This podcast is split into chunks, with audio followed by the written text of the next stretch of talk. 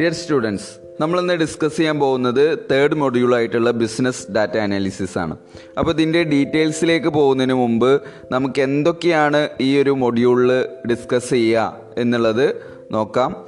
അതിൽ പ്രധാനമായിട്ടുള്ളത് business data analysis പറയുമ്പോൾ എന്താണ് ഈ ഒരു ഡാറ്റ അനാലിസിസിൽ ഡാറ്റ എന്ന് പറഞ്ഞു കഴിഞ്ഞാൽ അതുപോലെ തന്നെ ആ ഒരു കൺസെപ്റ്റ് ഓഫ് ഡാറ്റ അനാലിസിസ് എന്താ എന്നുള്ളതും അതുപോലെ തന്നെ new generation കമ്പ്യൂട്ടേഴ്സിന്റെ features business data analysis data analyst type of analyst organisation and sources of data അതുപോലെ തന്നെ ഡാറ്റ ക്വാളിറ്റിയുടെ ഇമ്പോർട്ടൻസ് അതുപോലെ തന്നെ മിസ്സിങ് അല്ലെങ്കിൽ ഇൻകംപ്ലീറ്റ് ഡാറ്റകൾ ഉണ്ടെങ്കിൽ അതിന്റെ ഡീലിംഗ് എങ്ങനെയാണ് എന്നുള്ളത് അതുപോലെ തന്നെ സോഷ്യൽ നെറ്റ്വർക്കിംഗ് അനാലിസ് അനാലിസിസ് അതുപോലെ തന്നെ big data analysis role of data scientist in business and society then role of artificial intelligence and intelligent agent in e business then അതുപോലെ തന്നെ ethical and legal consideration in business analytics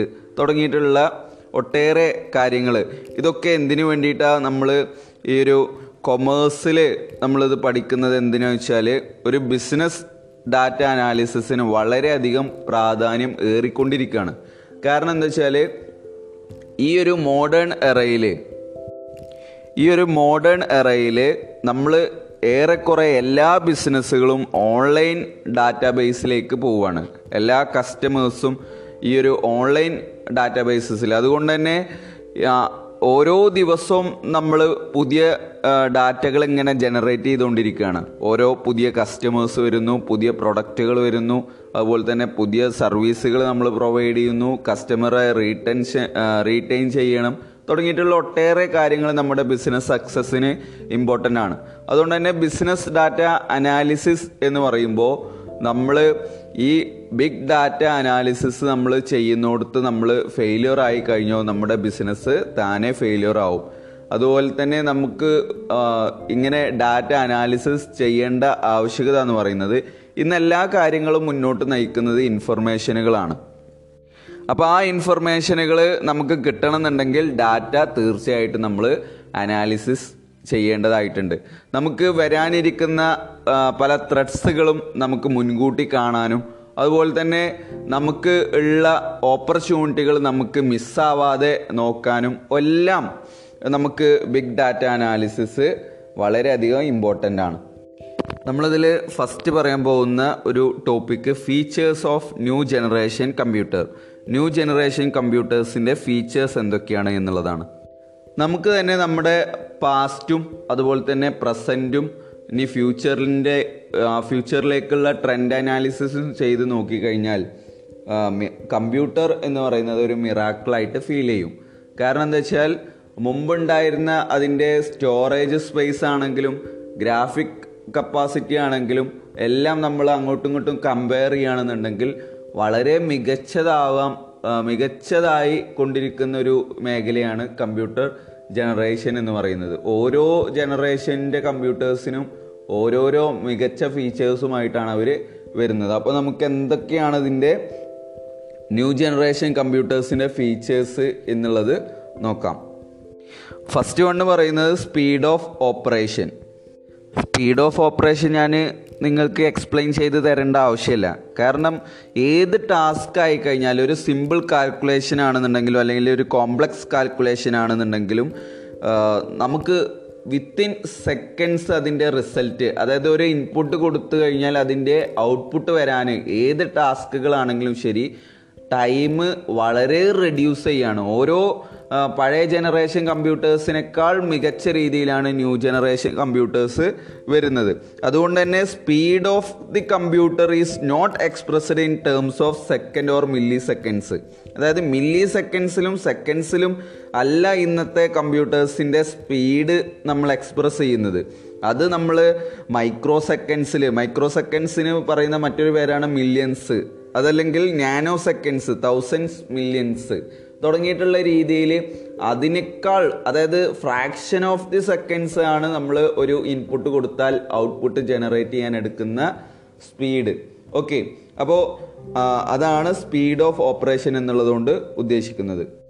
second വണ്ണാണ് accuracy എന്ന് പറയുന്നത്. Accuracy എന്ന് പറയുന്നത് നമ്മൾ കൊടുക്കുന്ന input correct ആണ് എങ്കിൽ ഔട്ട്പുട്ടും തീർച്ചയായിട്ടും കറക്റ്റ് ആയിരിക്കും. ഓക്കെ അതായത് കാൽക്കുലേഷനിലാണെന്നുണ്ടെങ്കിലും അതിലെല്ലാം മിസ്റ്റേക്ക് വരുന്നത് നമ്മൾ കൊടുക്കുന്ന ഇൻപുട്ട് റോങ് ആവുമ്പോഴാണ്. അതായത് നമ്മൾ റോങ് ആയിട്ടുള്ള ഇൻപുട്ടാണ് നൽകുന്നതെങ്കിൽ output will be also will be wrong ഇതിനെയാണ് നമ്മൾ ഗിഗോ എന്ന് പറയുക. അതായത് ഗാർബേജ് ഇൻ ഗാർബേജ് ഔട്ട് എന്നുള്ളതാണ്. അതായത് ഗാർബേജ് ആയിട്ടുള്ള റോങ് തിങ്സ് നമ്മൾ ഇൻപുട്ട് കൊടുത്തു കഴിഞ്ഞാൽ റോങ് തിങ്സ് തന്നെയായിരിക്കും അതിന്റെ ഔട്ട്പുട്ട് റിസൾട്ടും ഓക്കെ അതിനെയാണ് നമ്മൾ ഗിഗോ എന്ന് പറയുക ഇത് നമുക്ക് പരിഹരിക്കണം എന്നുണ്ടെങ്കിൽ നമ്മൾ ചെയ്യേണ്ടത് നമ്മൾ ഡ്യൂറിങ് പ്രോസസ്സോ അതല്ലെങ്കിൽ ബിഫോർ പ്രോസസ്സിങ്ങോ നമ്മൾ നമ്മൾ കൊടുക്കുന്ന ഇൻപുട്ട് ഡാറ്റ നമ്മൾ ചെക്ക് ചെയ്യുക. അത് കറക്റ്റ് തന്നെയാണോ എന്നുള്ളത് ചെക്ക് ചെയ്യൽ ഇത്തരത്തിലുള്ള ഗിഗോ മിസ്റ്റേക്സ് നമുക്ക് ഒഴിവാക്കാൻ കഴിയും. മറ്റൊരു ഫീച്ചേഴ്സാണ് സ്റ്റോറേജ് എന്ന് പറയുന്നത്. നമുക്ക് മനുഷ്യരെ സംബന്ധിച്ചിടത്തോളം നമ്മുടെ ഹ്യൂമൻ ബ്രെയിനിന് ഒരു കപ്പാസിറ്റി ഉണ്ട്. അത് നമ്മൾ ഉപയോഗിക്കുന്നതിനനുസരിച്ച് കൂടുമെങ്കിലും നമുക്ക് നമ്മൾ കമ്പ്യൂട്ടേഴ്സിനെയാണ് ഇപ്പോൾ കൂടുതലായിട്ടും ഡിപ്പെൻഡ് ചെയ്യുന്നത്. നമ്മുടെ തലച്ചോറ് കുറച്ച് ഉപയോഗിച്ചുകൊണ്ട് ബാക്കി എല്ലാ ഡാറ്റകളും നമ്മൾ പ്രധാനമായിട്ടും കമ്പ്യൂട്ടേഴ്സിനെ ഉപയോഗിച്ചുകൊണ്ട് സ്റ്റോർ ചെയ്ത് റിട്രീവ് ചെയ്യാണ്. നമുക്ക് ആവശ്യമായിട്ടുള്ള സമയത്ത് തിരിച്ചെടുക്കുന്ന ഒരു സൗകര്യം കമ്പ്യൂട്ടേഴ്സിൽ അവൈലബിൾ ആണ്.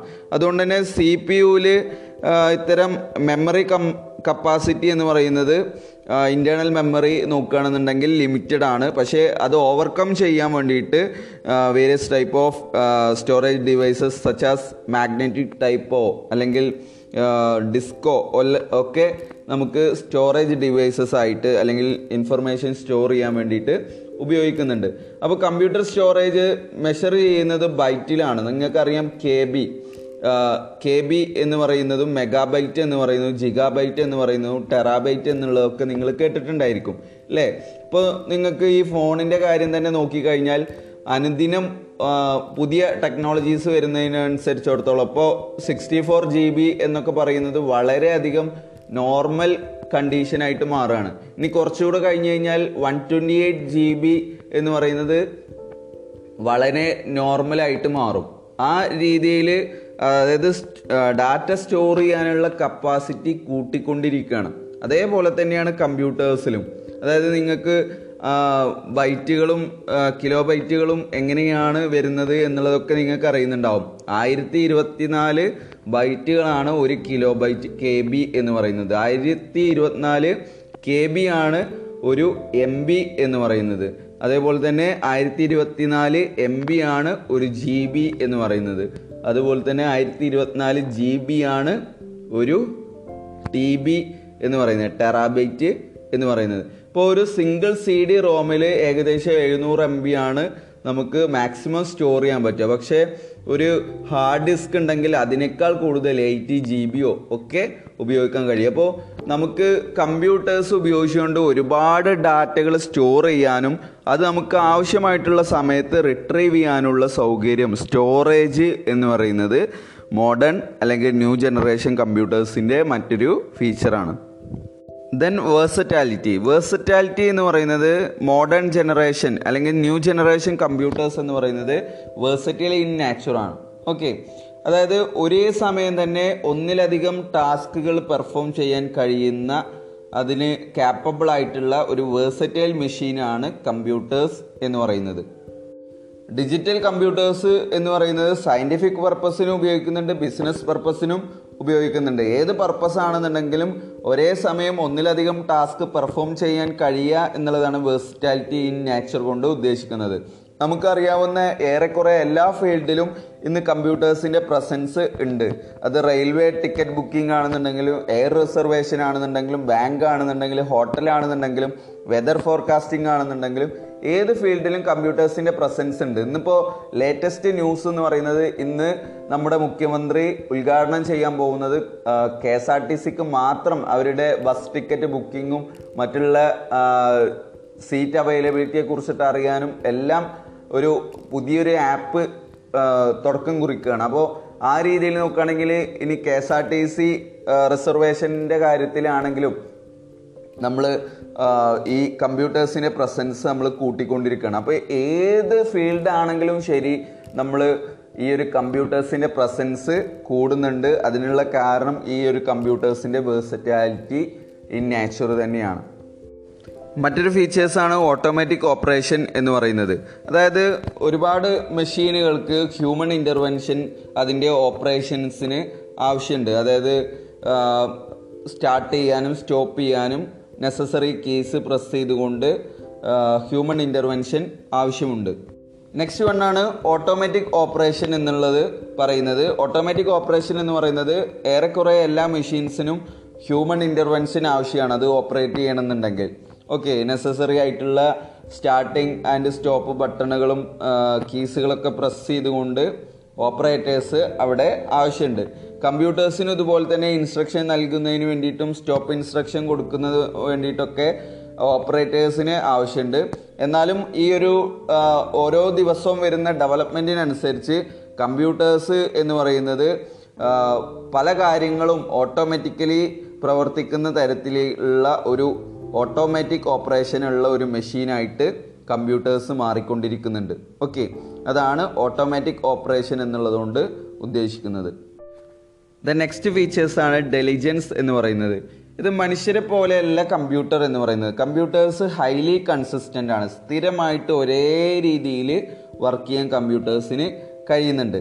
അതായത് കമ്പ്യൂട്ടേഴ്സിന് ടയർഡ്നെസ് ഇല്ല ബോർഡം ഇല്ല മറ്റുള്ള ലാക്ക് ഓഫ് കോൺസെൻട്രേഷൻ ഇല്ല അങ്ങനെയുള്ള ഒരുപാട് ഫീച്ചേഴ്സ് കമ്പ്യൂട്ടേഴ്സിനുണ്ട് നമുക്കിപ്പോൾ സ്റ്റുഡൻസ് ആണെന്നുണ്ടെങ്കിലും ടീച്ചേഴ്സ് ആണെന്നുണ്ടെങ്കിലും ഇപ്പോൾ ഒരു കാര്യം തന്നെ കുറച്ച് തവണ ചെയ്യുന്ന സമയത്ത് നമുക്ക് ബോർഡം ഫീൽ ചെയ്യാം ടയർഡ്നെസ് ഫീൽ ചെയ്യാം അതുപോലെ തന്നെ ലാക്ക് ഓഫ് കോൺസെൻട്രേഷൻ ഫീൽ ചെയ്യാം. എന്നാൽ കമ്പ്യൂട്ടേഴ്സിന് അതില്ല. കമ്പ്യൂട്ടേഴ്സിന് ലാക്ക് ഓഫ് കോൺസെൻട്രേഷൻ ഇല്ല ബോർഡം ഇല്ല ടയർഡ്നെസ് ഇല്ല. അത് എത്ര സമയം വേണമെന്നുണ്ടെങ്കിലും ഒരു വിശ്രമവുമില്ലാതെ വർക്ക് ചെയ്യാൻ കമ്പ്യൂട്ടേഴ്സിന് കഴിയുന്നുണ്ട്. അതായത് മനുഷ്യരെക്കാൾ കൂടുതൽ എന്നാണ് പറയുന്നത്. ഇവിടെ ബാറ്ററി ഫെയിലിയറോ മറ്റുള്ള കാര്യങ്ങളോ അല്ല ചർച്ച ചെയ്യുന്നത്. നമ്മൾ മനുഷ്യരെക്കാൾ കൂടുതൽ ടയേർഡ്നെസ് ഇല്ലാതെ മറ്റ് അതുപോലെ തന്നെ ബോർഡം ഇല്ലാതെ കമ്പ്യൂട്ടേഴ്സ് വർക്ക് ചെയ്യുന്നുണ്ട്. ഒരു കാൽക്കുലേഷൻ തന്നെ നമുക്ക് സെയിം ആക്യുറസിയോട് കൂടിയിട്ട് എല്ലായ്പ്പോഴും ഒരേ ഇൻപുട്ട് കൊടുക്കുമ്പോൾ നമുക്ക് സെയിം ആക്യുറസി ഫീൽ ചെയ്യുന്നുണ്ട്. അതുപോലെ തന്നെ റിപ്പീറ്റേറ്റീവ് ജോബ്സ് ഒരു എന്താ പറയുക ഹ്യൂമൻ ബീയിങ്സിനേക്കാൾ ബെറ്റർ ആയിട്ട് ഒരു എറേഴ്സും ക്രിയേറ്റ് ചെയ്യാതെ മണിക്കൂറുകോ മണി മണിക്കൂറുകളോളം കമ്പ്യൂട്ടേഴ്സ് വർക്ക് ചെയ്യുന്നുണ്ട്. ഇതൊക്കെയാണ് ഡെലിജൻസ് കൊണ്ട് ഉദ്ദേശിക്കുന്നത്. മറ്റൊരു ഫീച്ചേഴ്സാണ് കോംപ്ലക്സിറ്റി കോംപ്ലക്സിറ്റി എന്ന് പറയുന്നത് കമ്പ്യൂട്ടേഴ്സിന്റെ സം ഓഫ് ദി അപ്ലിക്കേഷൻ എന്ന് പറയുന്നത് വെരി കോംപ്ലക്സ് ആണ്. ഇത് മാനുവലി ആയിട്ടാണ് നമ്മൾ വർക്ക് ചെയ്യുന്നതെങ്കിൽ നമുക്ക് കാണാൻ കഴിയും അത് ഇമ്പോസിബിൾ ആണ് ഇംപ്രാക്ടിക്കബിൾ ആണ് എന്നുള്ളത് നമുക്ക് മനസ്സിലാക്കാൻ കഴിയും. ഇപ്പോൾ ഫോർ എക്സാമ്പിൾ നമ്മൾ ഒരു ബാങ്കിങ് സിസ്റ്റം എടുത്ത് നോക്കുക. ബാങ്കിങ്ങിൽ നമ്മളിപ്പോൾ ഗൂഗിൾ പേ ഉപയോഗിക്കുന്നവരും അതുപോലെ തന്നെ ഫോൺ പേ ഉപയോഗിക്കുന്നവരും അതുപോലെ തന്നെ എ ടി എം മെഷീൻ ഉപയോഗിക്കുന്നവരും കമ്പ്യൂട്ടർ എന്താ പറയുക ബ്രാഞ്ചിൽ പോയിട്ട് നേരിട്ട് ഇടപാടുകൾ നടത്തുന്നവരും എല്ലാവരും ഉണ്ട്. അതെല്ലാവരും പാടെ കൂടിയതാണ് ഈ ഒരു ബാങ്കിങ് സിസ്റ്റം എന്ന് പറയുന്നത്. ചിലർ പത്ത് രൂപയായിരിക്കാം ചിലർ നൂറ് രൂപയായിരിക്കാം പിൻവലിക്കുന്നതും ഡെപ്പോസിറ്റ് ചെയ്യുന്നതും ചിലർ ലക്ഷങ്ങളായിരിക്കാം ചിലർ കോടികളായിരിക്കാം. ഇതെല്ലാം കമ്പ്യൂട്ടേഴ്സിന്റെ സഹായത്തോട് കൂടിയിട്ടാണ് നമ്മൾ ക്ലബ് ചെയ്തുകൊണ്ട് ഇന്റഗ്രേറ്റ് ചെയ്തുകൊണ്ട് നടപ്പിലാക്കുന്നത്. എന്നാൽ ഈ ഒരു പ്രവർത്തനം മാനുവലി ആയിട്ടാണ് ചെയ്യുന്നത് എന്ന് നമ്മൾ ആലോചിക്കുകയാണെങ്കിൽ കൂടി നമുക്ക് മനസ്സിലാക്കാൻ കഴിയും. കമ്പ്യൂട്ടർ ചെയ്യുന്നത് വളരെ കോംപ്ലക്സ് ആയിട്ടുള്ള ഒരു പ്രവർത്തനമാണ് എന്നുള്ളത്. നമ്മളത് മാനുവലി ചെയ്യുകയാണെന്നുണ്ടെങ്കിൽ അതിനനുസരിച്ചുള്ള ഹ്യൂമൻ റിസോഴ്സ് നമുക്ക് വേണം. അതുപോലെ തന്നെ നമുക്ക് അതിനുള്ള ഇന്റലക്ച്വൽ കപ്പാസിറ്റി വേണം. അതുപോലെ തന്നെ വളരെ ടൈം എടുത്തുകൊണ്ട് ആയിരിക്കണം നമ്മൾ അത് ചെയ്യാം. അതുകൊണ്ട് തന്നെ കമ്പ്യൂട്ടർ ചെയ്യുന്ന പല അപ്ലിക്കേഷൻസും നമ്മൾ മാനുവലി എടുക്കുകയാണെന്നുണ്ടെങ്കിൽ അതെല്ലാം നമുക്ക് ഇമ്പോസിബിൾ ആണ് എന്നുള്ളതും ഇംപ്രാക്ടിക്കബിൾ ആണ് എന്നുള്ളതും മനസ്സിലാക്കാൻ കഴിയും. ദെൻ നെക്സ്റ്റ് വൺ ആണ് റിലയബിലിറ്റി റിലയബിലിറ്റി എന്ന് പറയുന്നത് കമ്പ്യൂട്ടേഴ്സ് എന്ന് പറയുന്നത് റിലയബിൾ മെഷീനാണ് അതായത് റിലയബിൾ മെഷീൻ എന്നുള്ളത് കൊണ്ട് ഉദ്ദേശിക്കുന്നത് എത്ര തവണ വേണമെന്നുണ്ടെങ്കിലും ഒരേ കാര്യം ചെയ്ത് കഴിഞ്ഞാലും ഒരേ റിസൾട്ട് തന്നെയായിരിക്കും നമുക്ക് കിട്ടുന്നത്. ഇപ്പോൾ അത് മാനുവലിയും അതുപോലെ തന്നെ കമ്പ്യൂട്ടർ തമ്മിൽ നമ്മൾ കമ്പയർ ചെയ്യുകയാണെന്നുണ്ടെങ്കിൽ ഇപ്പോൾ നിങ്ങൾക്ക് ഒരു ഇമ്പോസിഷൻ തന്നു എന്ന് വിചാരിക്കുക. ഒരു അൻപത് തവണ ഒരേ കാര്യം എഴുതാൻ വേണ്ടിയിട്ട് നിങ്ങളോട് ആവശ്യപ്പെട്ടു. നിങ്ങളൊരു പത്ത് തവണ എഴുതുമ്പോൾ കുറച്ച് വാക്യങ്ങൾ മിസ്സായിട്ടായിരിക്കും ഇരുപതാമത്തെ തവണ എഴുതുമ്പോൾ ഉണ്ടായിരിക്കുക.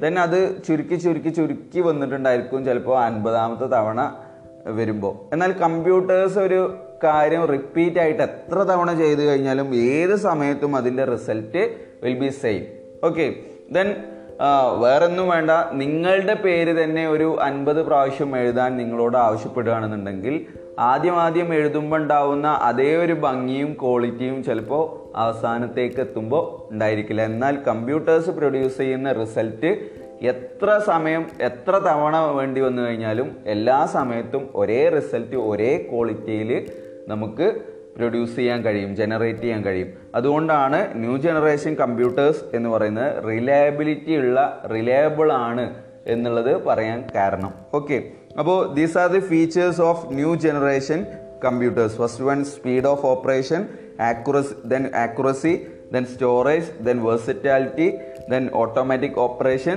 then diligence then complexity then reliability these are features of new generation computers നമ്മളിനി പഠിക്കാൻ പോകുന്നത് വാട്ട് ഈസ് ഡാറ്റ അതായത് ഡാറ്റ അനാലിസിസ് നമ്മൾ പഠിക്കണമെന്നുണ്ടെങ്കിൽ എന്താണ് ഡാറ്റ എന്നുള്ള ഒരു വലിയ ചോദ്യം നമ്മുടെ മുമ്പിൽ ഉണ്ട്. നമ്മൾ ഡാറ്റ കേൾക്കുന്നുണ്ട് ഇൻഫർമേഷൻ കേൾക്കുന്നുണ്ട് നോളജ് കേൾക്കുന്നുണ്ട് അങ്ങനെ പല വേർഡുകളും നമ്മൾ കേൾക്കാറുണ്ട്.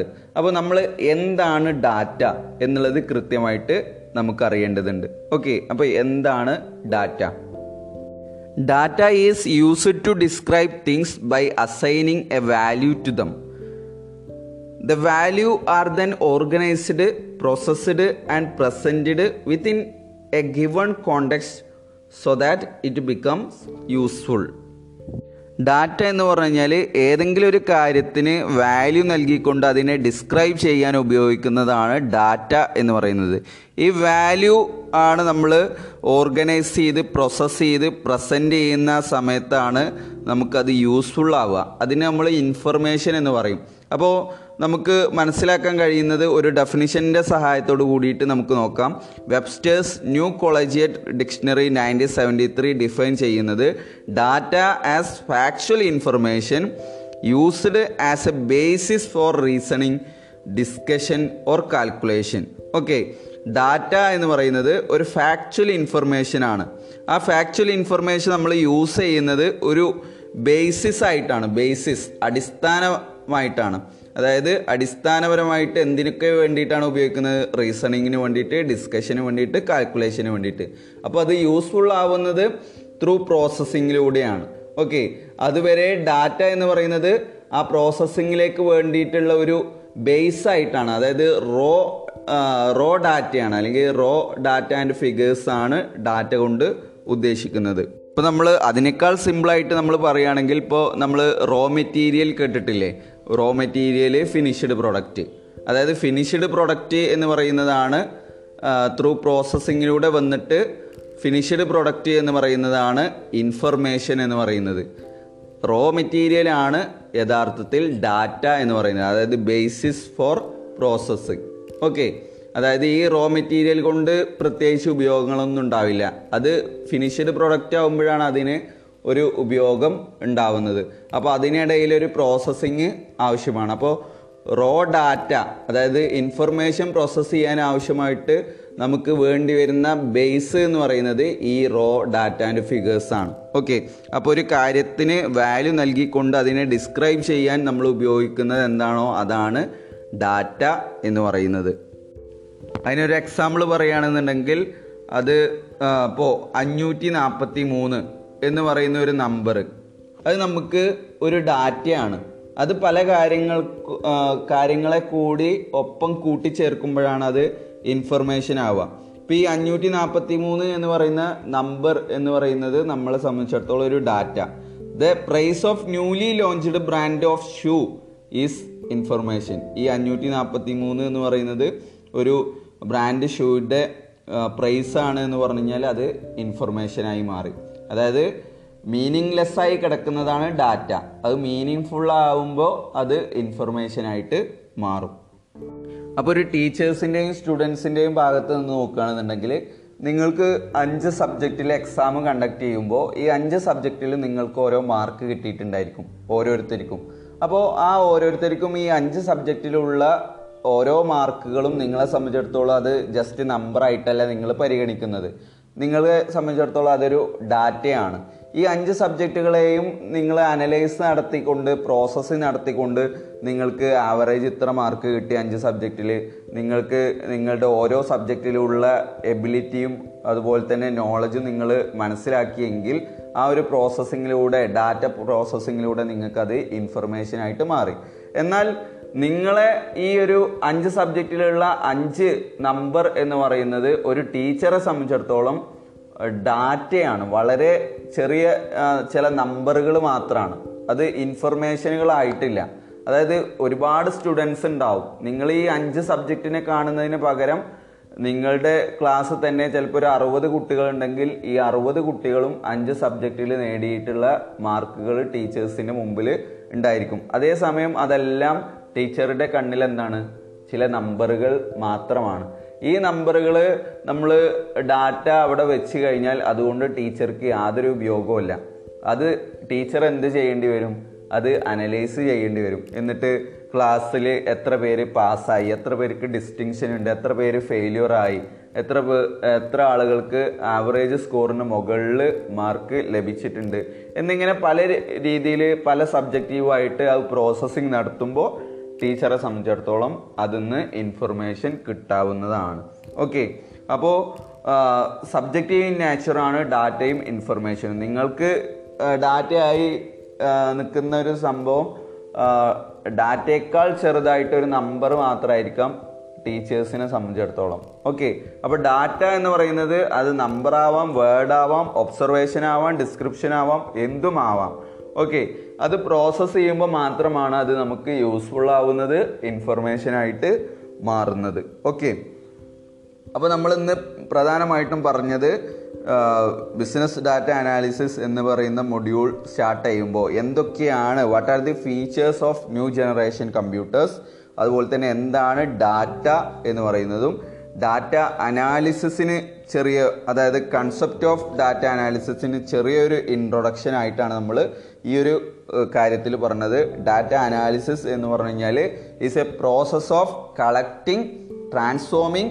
cleaning and modeling data with the goal of discovering the required information നമുക്ക് റിക്കേർഡ് ആയിട്ടുള്ള ഇൻഫർമേഷൻ റിക്കേർഡ് ചെയ്യുക അല്ലെങ്കിൽ സോറി റിക്കേർഡ് ആയിട്ടുള്ള ഇൻഫർമേഷൻ നമ്മൾ ഡിസ്കവർ ചെയ്യുക എന്നുള്ള ഉദ്ദേശത്തിൽ ഡാറ്റയെ നമ്മൾ മോഡലിംഗ് നടത്തുക ക്ലീ ക്ലീനിങ് നടത്തുക ട്രാൻസ്ഫോം ചെയ്യുക അല്ലെങ്കിൽ ഇതിനെല്ലാം പുറമെ ആദ്യം ചെയ്യേണ്ടത് ഡാറ്റ കളക്ട് ചെയ്യുക. ഈ ഇങ്ങനെയുള്ള എല്ലാ പ്രോസസ്സുകളും ഉൾക്കൊള്ളുന്നതാണ് ഡാറ്റ അനാലിസിസ് എന്ന് പറയുന്നത്. ഇപ്പോൾ നേരത്തെ പറഞ്ഞ എക്സാമ്പിളിൽ ഒരു ടീച്ചർക്ക് ഒരു ക്ലാസ് റൂമിന്റെ പെർഫോമൻസ് കളക്ട് അറിയണമെന്നുണ്ടെങ്കിൽ അതാണ് റിക്വേർഡ് ഇൻഫർമേഷൻ എന്ന് പറയുന്നത്. ആ റിക്വേർഡ് ഇൻഫർമേഷൻ ഡിസ്കവർ ചെയ്യണമെന്നുണ്ടെങ്കിൽ ഒരു ഒബ്ജക്റ്റീവ് അങ്ങനെ ടീച്ചേഴ്സിന്റെ മനസ്സിലുണ്ട് എങ്കിൽ ആദ്യം ആ ക്ലാസ് റൂമിലെ എല്ലാ കുട്ടികളുടെയും മാർക്ക് നമ്മൾ കളക്ട് ചെയ്യണം.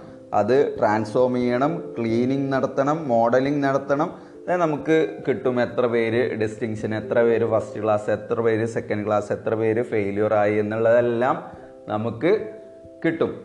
അങ്ങനെയാണ് ഇൻഫർമേഷനിലേക്ക് മാറുക. അപ്പോൾ data analysis is a process of collecting transforming cleaning and modelling the data with the goal of discovering the required information okay ഈ ഇൻഫർമേഷനാണ് നമ്മൾ മറ്റുള്ളവരോട് കമ്മ്യൂണിക്കേറ്റ് ചെയ്യാൻ കഴിയുള്ളൂ.